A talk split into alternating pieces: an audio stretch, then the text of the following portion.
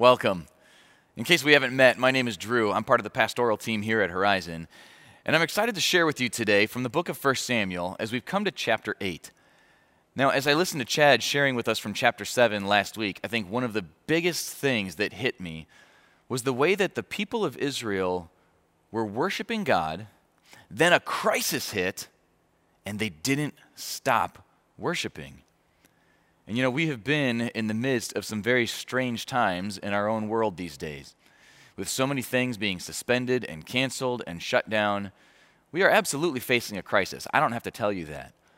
And I love that idea that, like, if we are seeking God, if we're seeking Jesus, if we want to know Him better and we hit this moment, there's also almost something exciting about digging in deeper, persevering in that, saying, I'm not going to stop worshiping Him, trusting Him, just because of what's going on around me. But what's interesting about 1 Samuel 8, as we come to this today, is this is almost like a view of the future for us. It appears to be some years later, when the crisis has passed, Samuel has been leading the people faithfully, and now that life has kind of gone back to normal, the people sort of passively begin to reject God's leadership again. And that passivity starts to become more active until we find ourselves in the midst of the moment that we're in here. So let's start in the book of 1 Samuel. This is chapter 8, and I'm reading from verse 1. Now it came to pass, when Samuel was old, that he made his sons judges over Israel. The name of his firstborn was Joel, and the name of his second, Abijah. They were judges in Beersheba, but his sons did not walk in his ways. They turned aside after dishonest gain, took bribes, and perverted justice. That actually sounds a lot like Eli's sons from earlier in the book. Then all the elders of Israel gathered together and came to Samuel at Ramah and said to him, Look, you are old, and your sons do not walk in your ways. Now, make us a king to judge us like all the nations. But the thing displeased Samuel when they said, Give us a king to judge us. So Samuel prayed to the Lord. And that brings us to what is going to be our key verse this morning 1 Samuel 8 7. And the Lord said to Samuel, Heed the voice of the people in all that they say to you, for they have not rejected you, but they have rejected me, that I should not reign over them. You see, essentially, for the people of Israel to come to Samuel and ask for a king meant that they did not want God as their leader anymore. Now, that's strange to think about after everything that God has done in this book. After the miracle that we saw him do in chapter 7, but now as life kind of goes back to normal, they begin to think we appreciate God's blessing, but we're not sure that we really want him in charge all the time, and they ask for a king. Now, here I think is kind of the, the warning for us. You and I are in the midst of crisis right now, but we know that this will pass. There will be a time where we either discover what the new normal is, or life really does go back to the way it was before. And sometimes when that happens, the intentionality, the purposefulness, the attention that we pay to our own behavior in the crisis begins to slip away. And so I want to help us today with three ways that we can avoid rejecting God when life is displeasing. Either because we're in the midst of a crisis and it's displeasing right now, or because as things go back to normal, our levels for what are displeasing kind of shift and change. And I know it's not as bad as it was, but I kind of don't really like this thing, and I'm not sure that I really trust God right now, or that I really want to walk in His way. So we want to find three ways to avoid rejecting God when life seems displeasing. So, to do that, we're going to look into this chapter. Because the people of Israel, they come to Samuel and they basically give him two reasons that they want a king. Now, the first one they say is because Samuel's sons did not walk in his ways. Now, at the end of chapter 7, there's actually this incredible picture of how faithful Samuel's leadership was. That it's not just big sacrifices on the mountaintops, but that actually every single year he would go from this city to this city to this city to this city and then back to his home city. And the next year he would do it again from this city to this city to this city to this city. And he would do it again and again every year faithfully serving every city, judging them, leading them, teaching them about God, showing them what worship is. And those couple of words summarize probably 95% of Samuel's leadership.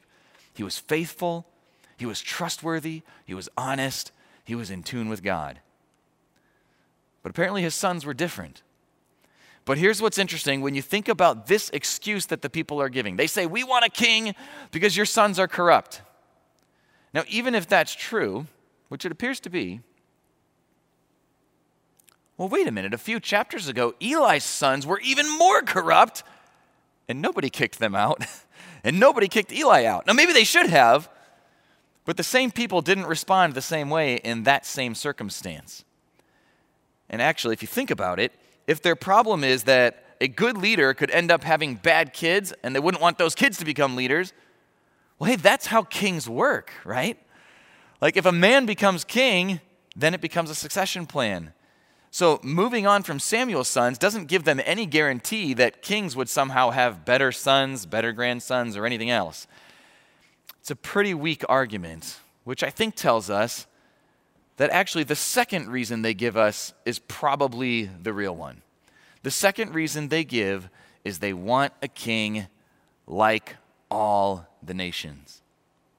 They want to be the same as the people around them. In this moment, after all the good things that God has done, when things have shifted back to a place of comfort and a place of security, they start thinking life is easy. And so, do we really have to do all this hard stuff, God said? Can't we have a king like the other nations who will judge us? You see, they would have been looking around them at places like Egypt, where they have the statues of the pharaohs who have lasted for centuries. You know, names like Ramses that we still know. And they may also have th- thought of some of the kings closer to them. This is a statue of the Ammonite king, Yera Azar, who would have been a couple hundred years after this, but gives the same idea. Or, or even the Philistines at that time. Now, the Philistines were usually very tribal, and they often did not have a unifying king. And yet, in the book of 1 Samuel, there are multiple places where it describes a man named Abimelech, which is the Philistine word for king. So Israel is looking around them and saying, Everybody's got a king. Even the Philistines have a king. We want a king to be like all the nations. We want to be like everybody else. I mean, is that not the most junior high thing you've ever heard? With all apologies to junior highers watching this, I'm saying that as a man who has experience going to junior high and how much energy I wasted trying to be like everybody else, right? But that's exactly what they've got going on here. And so here's the first way that we avoid this I think you've got to go to your king when you are displeased. Now, I'm actually going to suggest that this is what you do every time, whether you realize it or not. Every time that we find that life doesn't match up exactly how we want, whether that's because we are in the midst of a crisis, or whether it's because we actually feel relatively comfortable and we just wish things were a little bit better. Or there's something that someone has done to us over here that hurt us and we don't like it. And emotions start to stir inside us. We feel frustration. We can feel anger. We feel hurt. You know, we long for something. Or on the negative side, we lust for something. There's something about life that we're not pleased with. I would suggest that when that happens, you always run to your king. So the question becomes who or what is your king? See, for Samuel, that was God. It says the thing displeased Samuel when they said, Give us a king to judge us. So Samuel prayed. When life was displeasing to Samuel, Samuel went to talk to God. And he poured out his heart to him. He, he told God everything that had been going on, everything that was in his story, everything that the people around him were doing and thinking and saying, and how crazy it seemed that a world that was just fine a couple of weeks ago is all being thrown up in the air because people decided something else is going to tr- control them, control their decisions, and control their lives besides their confidence in God. It's frustrating to Samuel, so he prays. He talks to God about it. You see, what I love about this is that Samuel has relationship with God. That this goes far beyond just the ritual, just the sacrifice. And those things were important. And Samuel wanted to know how to do those, and he wanted to do them well. But he also had a meaningful, heartfelt, day to day relationship with the God he trusted. That this God was near to him, this God could listen to him, that Samuel could speak to him. In fact, I, I love the way that God responds here because he says to Samuel, the first thing he says, Heed the voice of the people and all that they say to you, for they have not rejected you, but they have rejected me.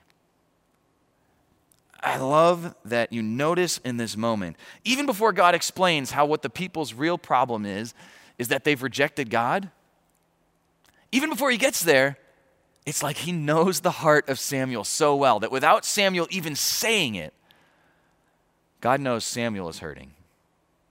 You see, Samuel's losing something here. And you may feel this. Samuel is losing reputation, he's losing influence, he's losing authority. In a very real sense, Samuel is losing his job. He has been the leader of the people of Israel, the one who speaks to God on their behalf, who speaks to them on behalf of God. He was the one who was there when the Ark of the Covenant came back, who led them in worship and didn't stop when the crisis happened and the enemy attacked.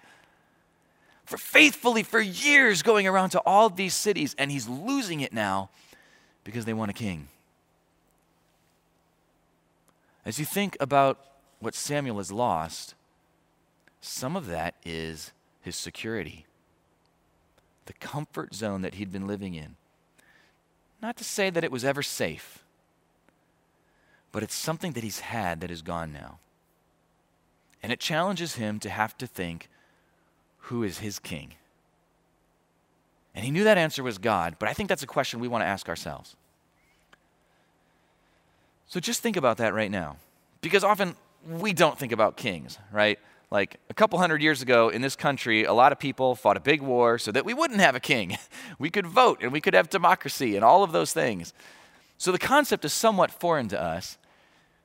But if you think about the king as the thing that controls your decisions, the thing as the king that sets the guidelines for your life, whether you give in to that actively or passively, you can begin to ask yourself, what is my king?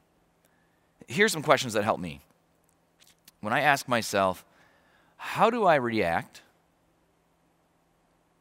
when I lose what Samuel's losing that influence, that authority, that position? How do I react when someone else is made lead on the project that I had really set my heart on? How do I react when someone else passes me up for a promotion?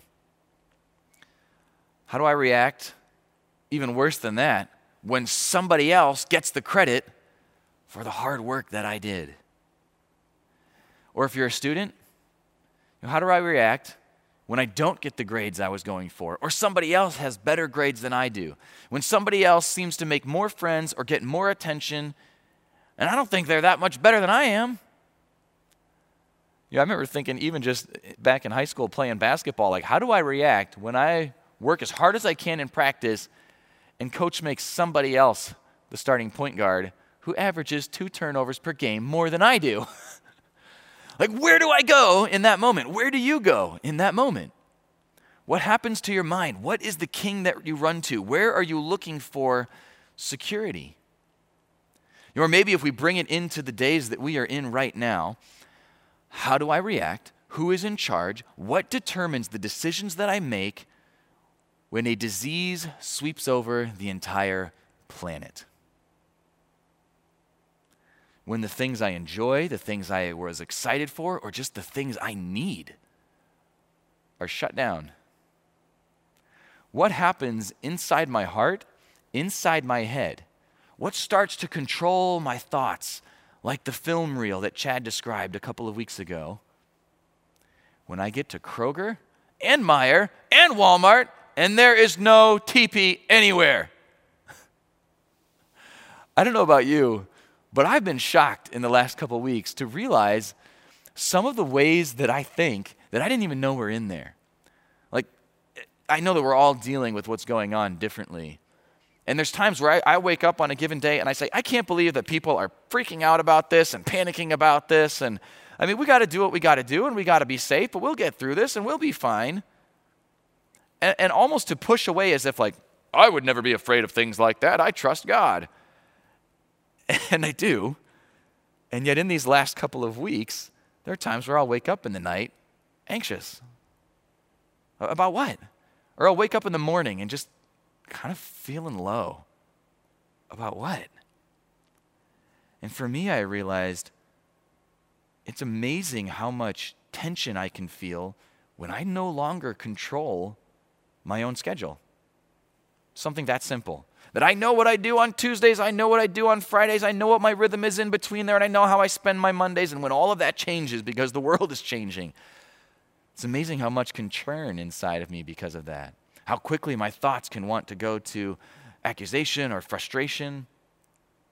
And if I run to those things, if that's where my security was, I begin to run to fear, I begin to run to frustration. You know, I, I, may begin to run to other things to just try to block that out. More video games, more Netflix, whatever that is for you or for me. But I need to run to God as King. If I go to Him, then He helps me filter out the negative thoughts that hurt me and may lead me to hurt others. And He starts to remind me that although the world is not in control, He is because he is king. So, the second thing that I want us to understand is a way to avoid this don't reject God's reign. Now, I know on the surface that is like the most obvious thing I could possibly say. And yet, we see it happen. Right? It says, they have not rejected you, but they have rejected me. God is saying this passive thing, this thing where they begin to just look for a little bit of a different, maybe they think they're adding a king. God's saying, no, this is rejecting me. You are not going to be ruled by God and something else. You are not going to be able to serve God and something else. You can't take God and fear and say, they both help me make decisions. No, one or the other will become your king.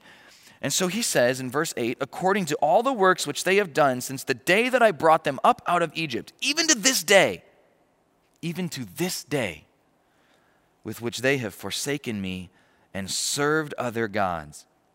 So they are doing to you also. Now, therefore, heed their voice. However, you shall solemnly forewarn them and show them the behavior of the king who will reign over them. See, God is saying that this is not passive. This is not merely just adding something else, a king that we might enjoy. God is saying this is rejection of his reign in which they forsake him and serve other gods. A little bit different than Dagon that we may have seen earlier in the book. Right? That, that's more obvious, right? there's a foreign nation, they're enemies of ours, and they built themselves, they built themselves a statue to serve. They worship a piece of stone that they built. That's an idol. Clearly, we don't want to serve other gods. But look at this. God is saying that they have been doing this all along, and He puts this request for a king in the same category because any time that our actions, our desires, our thoughts are led by something besides God, that's a foreign king, that's a false God. You see, they're rejecting his reign. They want a king to reign over them. They want a king to tell them how life should work. They want a king to tell them what to do. And so God says, then you need to give them a warning. You see, the warning is that this is going to be a king who will take. In fact, listen to the next few verses. This is, this is so crazy. Because Samuel speaks all of these words of the Lord to the people who asked him for a king. And he said, This will be the behavior of the king who will reign over you. He will take your sons and appoint them for his own chariots, and to be his horsemen, and some will run before his chariots. He will appoint captains over his thousands and captains over his fifties, will set some to plow his ground and reap his harvest, and some to make his weapons of war and equipment for his chariots. He will take your daughters to be perfumers to be cooks and bakers, and he will take the best of your fields, your vineyards, and your olive groves, and give them to his servants. He will take a tenth of your grain and your vintage and give it to his officers and his servants. And he will take your male servants, your female servants, your finest young men, and your donkeys, and put them to his work. You know what's next? He will take a tenth of your sheep, and you will be his servants. and then God wants to be very clear about where this ends up. He says, And you will cry out in that day because of your king whom you have chosen for yourselves, and the Lord will not hear you on that day. Whoa.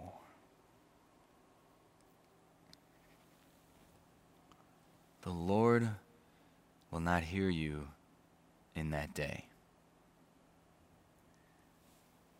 Now, you and I, as we listen to that, what you need to realize is every other king, every other king besides God Himself, the King of Kings, every other king is a taking king.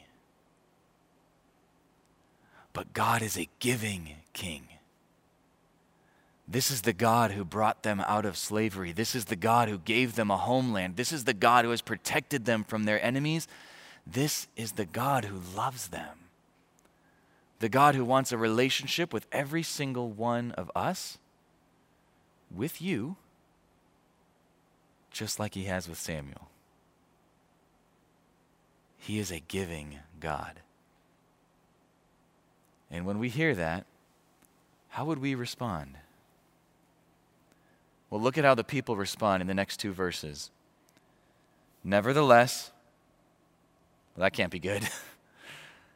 Nevertheless, the people refused to obey the voice of Samuel. And they said, No, but we will have a king over us, that we also may be like all the nations, and that our king may judge us and go out before us and fight our battles. Even with everything else already in mind, they still rejected God. That's why, as much as it can sound like the most obvious thing in the world to say, don't reject his reign, you and I need to think about that seriously. To do a self inventory. Are there places in my life where, where maybe it's active and I know it and I'm just fighting back, but maybe it's passive and I haven't noticed yet that I'm leading away from his kingship in my life? You see, with what we're facing with the spread of coronavirus right now. There are circumstances around us that are confusing, they are scary, they're painful, and some of us are experiencing more loss than others. I know that some of you are in positions where f- some of the loss that other people feel is weighing on your shoulders. And sometimes it is in circumstances like that that unintentionally we begin to drift we begin to respond a little bit more to a different king. We begin to wonder if God is as trustworthy as we thought. But for some of us, it's not the circumstances, it's the standards that God has for us.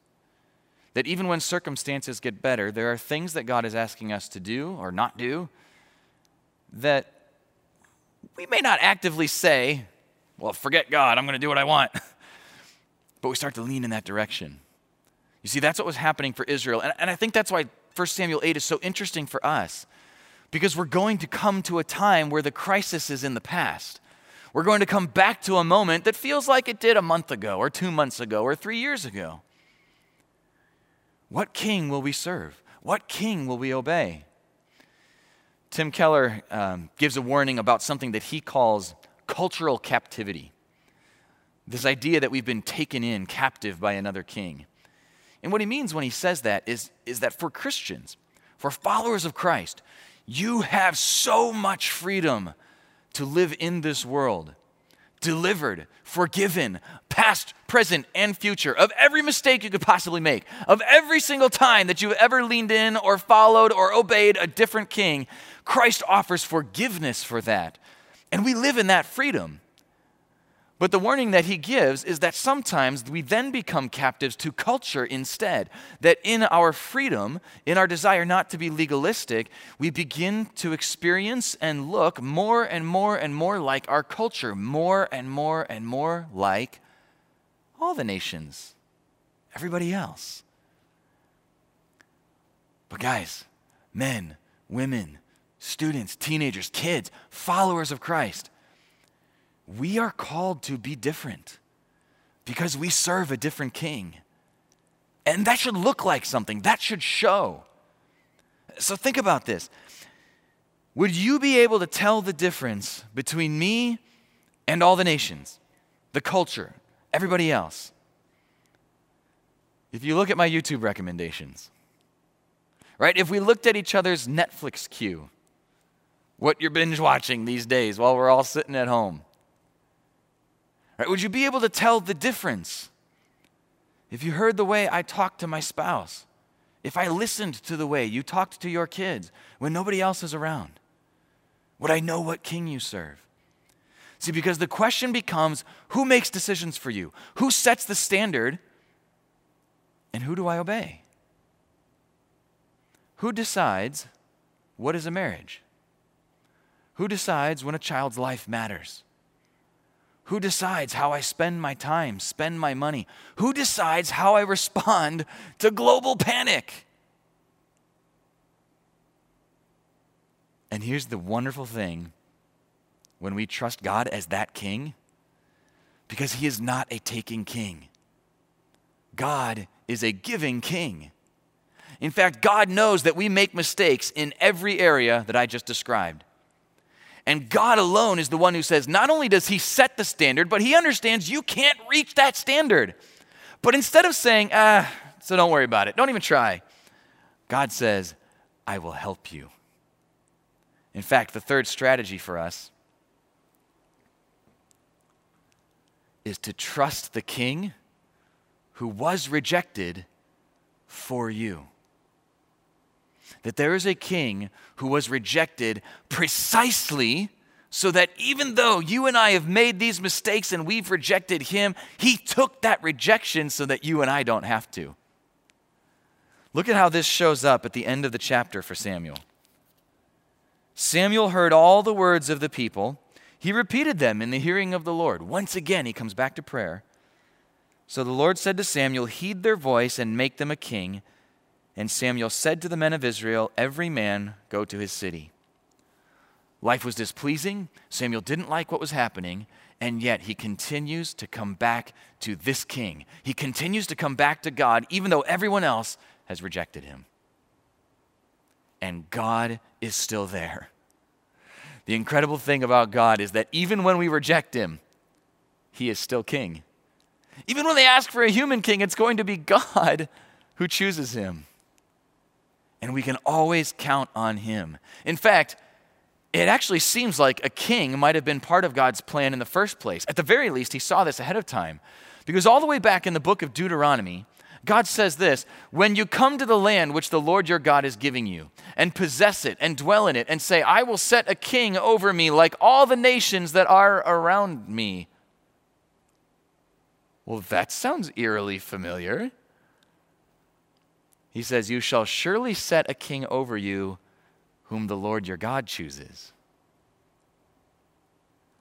I wonder, maybe if the people just jumped the gun a little bit. If they had waited, would David have been the first king, a man after God's own heart? Are they going to get Saul first because they pushed ahead of God's plan? And yet, if you go read this, I'll, I'll, give you this homework. I know you've got time. Deuteronomy 17, start with verse 14 and keep going.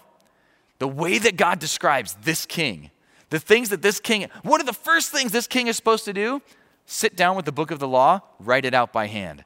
Because God wants his king to be humble, to be giving, to be led by God's word.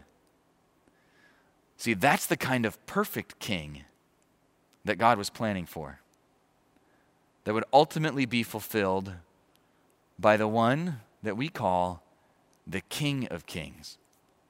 You see, Jesus Christ himself was a rejected king. We are mere weeks away from Easter when we celebrate, strange word to use for a death, we celebrate Christ's death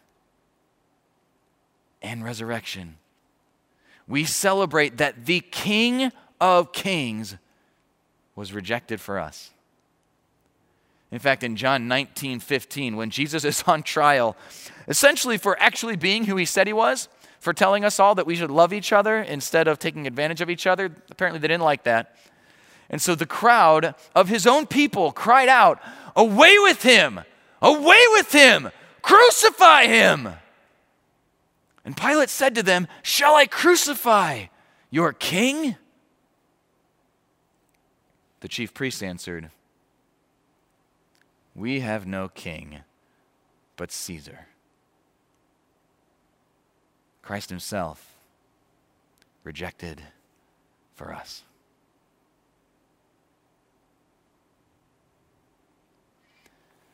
A couple of months ago, I was talking to a friend of mine he had recently become a follower of Christ. After just years of asking great questions, really kind of pushing through it, he wanted to make sure he understood what he was believing and what he was committing to. And it was interesting that now that he had put his faith in Christ, he started asking questions like Does that mean I, I can't do this anymore? Or how much of that can I do? Does it, does it mean I should do this now? And how much of that should I do? And what was really interesting was after we peel back some of those layers, it really was a question of kingship. You see, for all of us, there's a throne in our lives. And the most natural thing is that I sit on the throne. And a lot of times we feel like that's true. I control my schedule. You know, I hire my staff. I control their schedules. I'm balancing the books. I'm looking at where we expand. Then something like coronavirus hits and changes everything. And I realize I am not as powerful of a king as I thought. And for this friend, he had to start asking himself, who sits on the throne of my life? it's funny because I think we all do this. And I'll, and I'll be honest, this happens to me. But, you know, as we look at the conversation now, we laugh because you could tell he's kind of doing this like, well, Jesus, I want you to be king in my life too. Like, we both can. I got, I got space. Do you want to sit by me? When what Jesus is really asking for is that we bow down, that He alone sits on the throne of our lives. And it's been amazing to see that guy grow as he finds more and more places in life where he says, I want to get off the throne. Even if it might be difficult, I know that there is a blessing here. I know that God is good. I know that God is giving, and I'm going to trust Jesus to be king. In fact, I think that's the encouragement that I would give you as we wrap up today. Trust God as king today. Absolutely trust Him for your eternity. In fact, if you have never before said that you trust Jesus as your King, He wants to be your Savior and your King. That He will take every single mistake you've ever made, past, present, and future, every time you've rejected God, and through His cross and His resurrection, forgive you. But then He doesn't want to just say, and hey, I'll see you when you get to heaven. He wants to spend every day with you like He does with Samuel. Talk to Him, pray to Him, Trust Him forever, but trust God as King today. Because we are in a very unique situation in life right now. We have a time where the people around us don't know who to trust, don't know what to trust, and things that we have been trusting have fallen out from under us. And maybe it lasts two weeks, maybe it lasts two months. I don't know, neither do you. But while everything else is shifting, we can be steadfast because God is steadfast. We have an opportunity for the people around us, our friends, our neighbors, to see not that we're in control of everything, but that we trust God when we're not. That we find joy, we find peace, even when we lose things like Samuel lost. That's why we're still working so hard to do these videos, you know, to put things out online, to, to, to make phone calls, to check in on people. That's why you're doing that. I've loved seeing how that's happening in the, in the recent days and how I've been encouraged. Because not just at Horizon, but as followers of Christ, as servants of the King, we believe that we are here for a purpose. And you might have opportunities, even in the coming days, to encourage those around you to serve a trustworthy King. And so I want to close in prayer. And I thought as I did, I'll just give you this little tidbit. A couple weeks ago, I was able to go on a trip to Israel. And one of the things that I learned while I was there from our guide was about the word amen.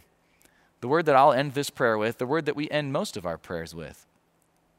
What he told me was that as a kid, they teach Jewish children from the Talmud that the word amen, which in Hebrew just means something like trustworthy, faithful, can also function as an acronym. This is the Talmud has been teaching this for hundreds of years, and, and they all know it that it works like an acronym for the Hebrew phrase El Melech Ne'eman. El Melech Ne'eman, God, King who is trustworthy. So that they will start prayers with Amen, with the reminder that God is the trustworthy King, and they'll end prayers with Amen, that God is the trustworthy King. So let's pray that way right now. God, trustworthy King. Thank you for the words of 1 Samuel. Thank you that you speak to us. Thank you that you warn us. God, I just pray that we would hear it today. That whether we need it today or whether we need to remember it when we come through this time, that we would not give in to fear, we would not give in to culture, but that God, we would know you as King as personally as Samuel did.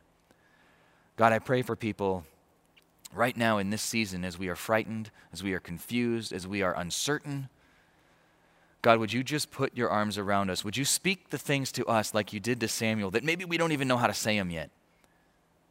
That you would just tell us, hey, I know you're afraid, but I am steadfast, I am strong, I am trustworthy.